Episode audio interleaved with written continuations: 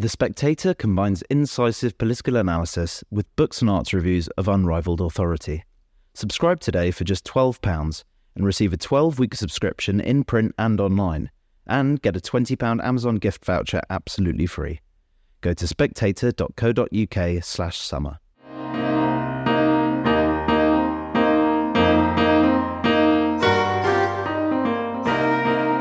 Hello, and welcome to Spectator Out Loud. I'm Lyndon Kemcaron, part of the Spectator's broadcast team, and each week we choose three of our favourite pieces from the magazine and ask our writers to read them aloud. Coming up on the podcast this week, the Spectator's political editor, Katy Balls, on the tricky relationship between Labour and the unions. We hear from Olenka Hamilton on why Poland is having a row with Brussels over the number of migrants and asylum seekers it thinks it should accept. And Damian Thompson asks whether the Vatican is turning its back on tradition and beautiful art. First up is Katy Balls. The Labour Party is preparing for power, and the unions are deciding what role they might play friend or foe. Rachel Reeves, the Shadow Chancellor, has already incited their ire by refusing to commit to accepting independent pay review body recommendations. Unite, the second largest trade union, this week debated cutting ties with Labour and starting its opposition early. The motion was, in the end, rejected. The Labour Party has decided we want to win, insisted one party figure. The union hit back. It insisted that Starmer had been put on notice and that the union's support, including a still powerful get out the vote operation, was not to be taken for granted. Sharon Graham, Unite's General Secretary, went further, arguing the pre election months represent the moment of maximum leverage for the union, where we can hold Labour to account. There is growing anxiety from the left that Starmer is abandoning Labour's traditions in the pursuit of power. The Tories are quick to try to exploit the spat. It shows who really pulls the strings, they said. This is a familiar line from the Conservatives. Under Jeremy Corbyn, the Len Unite leader Len McCluskey was regularly portrayed as a puppet master, along with Karie Murphy, Seumas Milne, and the former Communist Party member Andrew Murray. He was part of a group that made up the Four M's, or the Quad.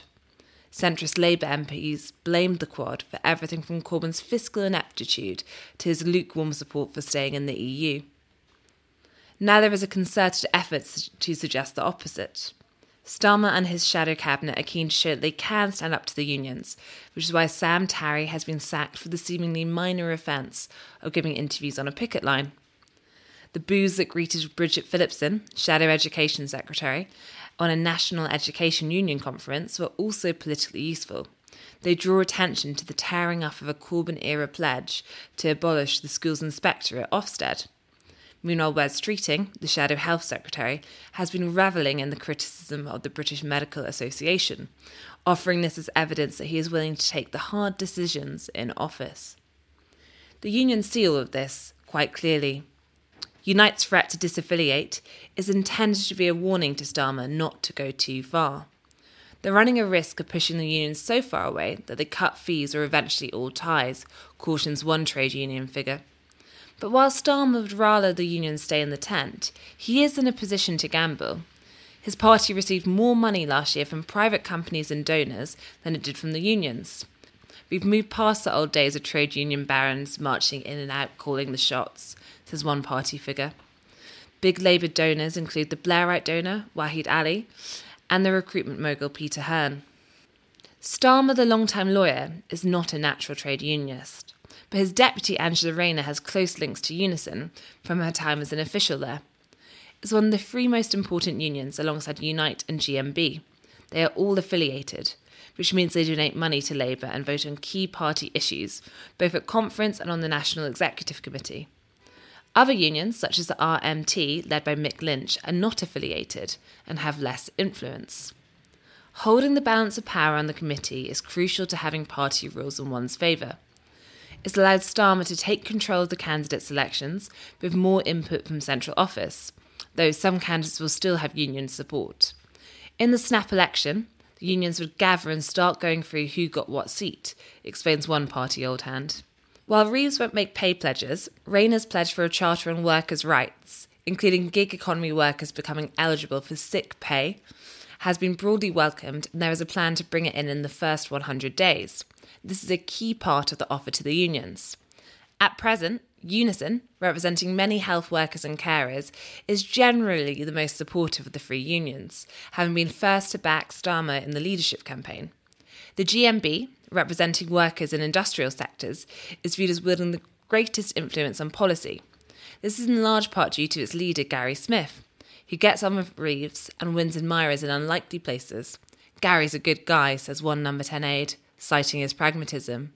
The union is pro defence, pro Trident, and sceptical about green jobs, thinking their main contribution is in counting dead birds around wind turbines or filling London based PR positions. The GMB influence can be seen in Labour softening its policies on new oil and gas licences, as well as scaling down the 28 billion a year plan for green investment. It needs to be industrial strategy, says one figure privy to conversations. That means the GMB is playing a role in the Labour debate about how far to row back on the green agenda, mindful of the voter backlash against it in Europe. The green rose we almost had at Labour conference as a logo is a long time ago now, says one party figure. It needs to be economy first, green second.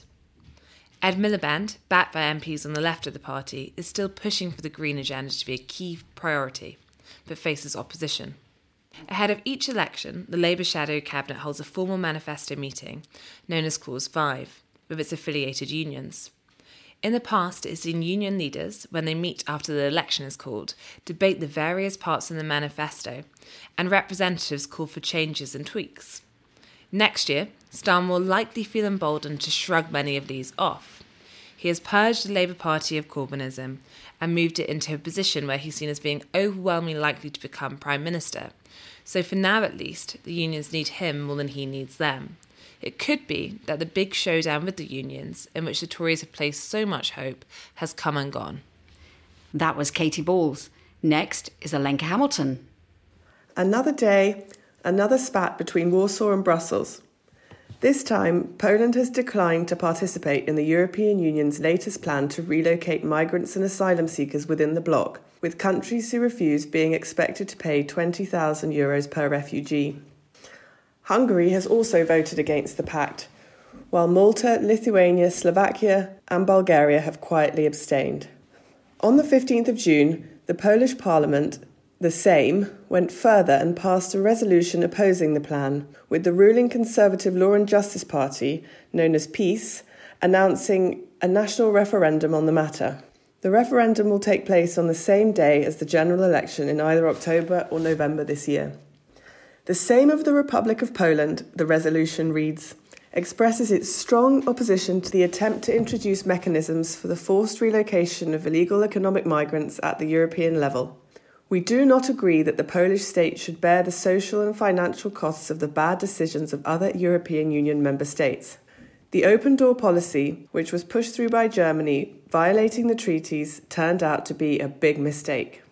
The resolution also points out that Poland has allowed close to 7 million Ukrainian refugees into the country, 1.5 million of whom have stayed, since Russia's invasion. Why, they ask, should they take in more? Meanwhile, in Brussels, EU officials have accused PiS of misrepresenting the Migration Pact, saying no country will be forced to receive relocated migrants and that Poland would not have to pay solidarity payments to countries that house them because it has taken in so many Ukrainian refugees. Commissioner Ylva Johansson said Poland's criticism of the EU's planned migration pact is incomprehensible and untrue. So, what is really going on?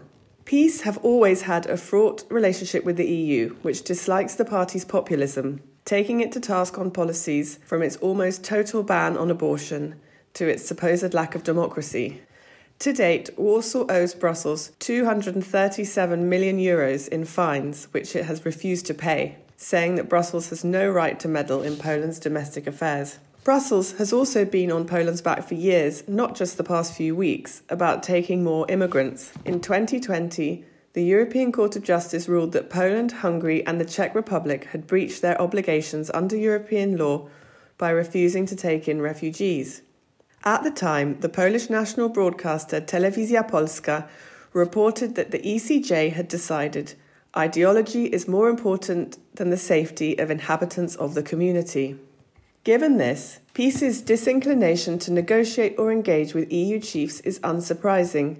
But critics of the Polish government also feel that it suits PiS to be at odds with the EU, and that the party uses this bad blood to galvanise feelings of national pride and so boost its popularity among the electorate. Admitting to having voted for PiS in Poland is a bit like admitting to having voted for Brexit in the UK. Most people will deny having done so, yet somehow the votes in favour are cast in their multitudes, and clearly not just by uneducated, religious, rural simpletons, as the opposition parties would like us to think. In the case of PiS, the party has now been in power for two terms. The people running PiS, Ryszard Terlecki, Jarosław Kaczynski, are extremely clever politically they sense the pulse of the nation, says Matthew Kielanowski, an immigration lawyer who advises governments on Polish affairs. It also helps that Poland appears to be thriving economically after those two terms, with its GDP per capita on course to overtake Britain's by 2040. Moments of genius which have infuriated their opponents over the years have included the decision to give every household with children in Poland 500 zlotys, around £150 a month per child. While this scheme was introduced with a view to boosting birth rates, it was clearly very gratefully received by this stereotypical Catholic country dwelling voter who views Kaczynski as a benevolent father figure. Other successful tactics include feeding the Polish people's already strong sense of victimhood, a result of centuries of foreign occupation, which includes telling them that they are being exploited by Brussels. It is true that this demographic also particularly fears immigrants from other cultures and religions, but they are not the only ones who are against the EU imposing migrant quotas on the nation. The more worldly Pole, not such a rare beast these days, has been to France and Germany, countries which they know are ravaged by gang violence caused by mass immigration, along with the likes of Belgium and Sweden. It's a rare night in Stockholm that passes without some violent event, wrote Jonathan Miller in last week's Spectator. In Poland, however, 88% of people feel safe on the streets, according to a national poll by CBOS. Crime levels are extremely low and gangs do not exist. According to the same polling company, Poles feel safer now than they did before PiS came into power in 2015. The more worldly Pole has also probably played host to a Ukrainian refugee at some point in the last year, and there is the growing sense in Poland that this enormous humanitarian effort is being taken for granted by EU powers, who the government says have been very slow to help financially. Last year, Poland issued almost 1 million first residence permits to immigrants from outside of the European Union, more than any other EU member state. It is the fifth year in a row that Poland has topped the list that Poland prefers to decide who it admits rather than being dictated to by the EU seems fairly sensible. While it does allow in a small number of people from North African countries, it does so on its own terms. Admitting Ukrainians was unproblematic. They are their neighbours, Christians, and they speak a similar language. Many of those from the west of Ukraine even speak Polish, and so there was never any question that they would assimilate with ease. Poles are also acutely aware that a war is raging close to their borders, and the last thing they want at the moment is more trouble. The threat of the imposition of this migrant relocation scheme comes at a fraught time, and Poles are highly likely to vote against it in large numbers in the referendum. Of course, this all seems to come as a great boon to PiS, who until now feared they may not win a third term. The past few years have not been plain sailing for them. A failing healthcare system following the pandemic, poor relations with Germany and Russia, the war in Ukraine, and the expectation has been that they will be forced into coalition with the so called far right Konfederacja Party. They are unlikely to lose power entirely because the opposition party, Platforma Obywatelska, is shambolic and divided by warring factions. The referendum, however, will inevitably boost turnout, which is likely to go in PiS's favour. It seems that Brussels, yet again, with its pressure on Poland, may have presented the right wing government with a pre election gift, says George Byczynski, a conservative commentator and advisor to the all party parliamentary group on Poland.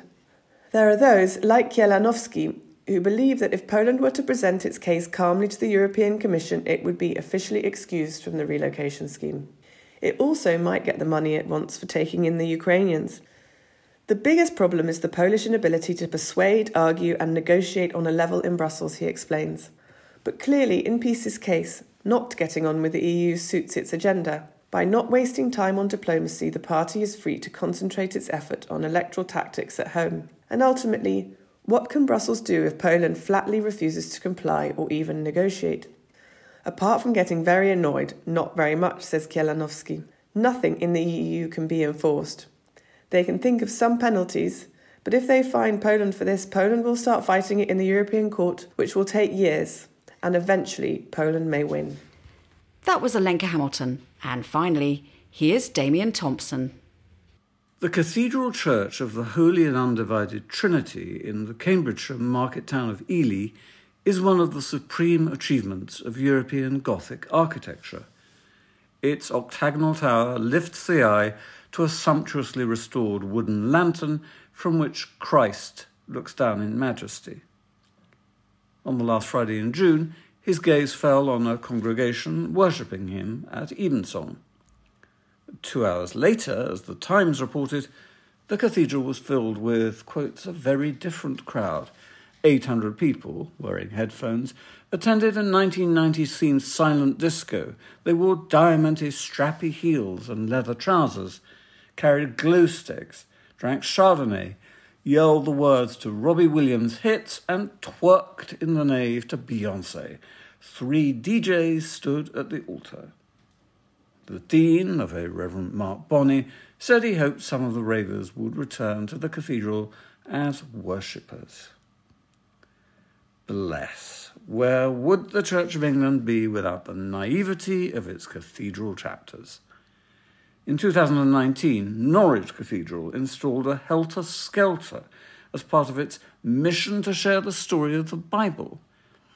In the same year, Rochester converted its central aisle into a crazy golf course to help visitors learn about faith. Please don't think I'm engaging in papist point scoring. Although the Raven, the nave, helter skelter, and crazy golf course were hideous misjudgments, the gullible cathedral authorities meant well. I wouldn't say the same about the Vatican's recent engagement with popular culture. In 1987, the photographer Andres Serrano produced his most famous work. Its title is Piss Christ.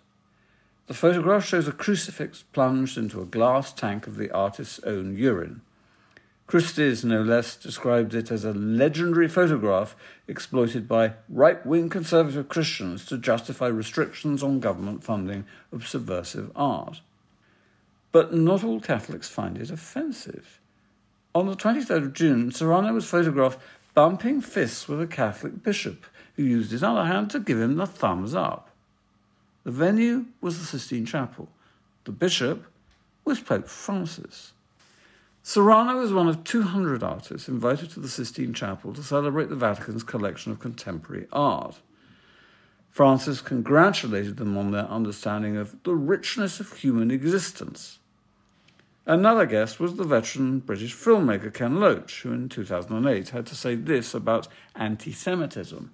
If there has been a rise, I am not surprised. In fact, it is perfectly understandable because Israel feeds feelings of anti Semitism.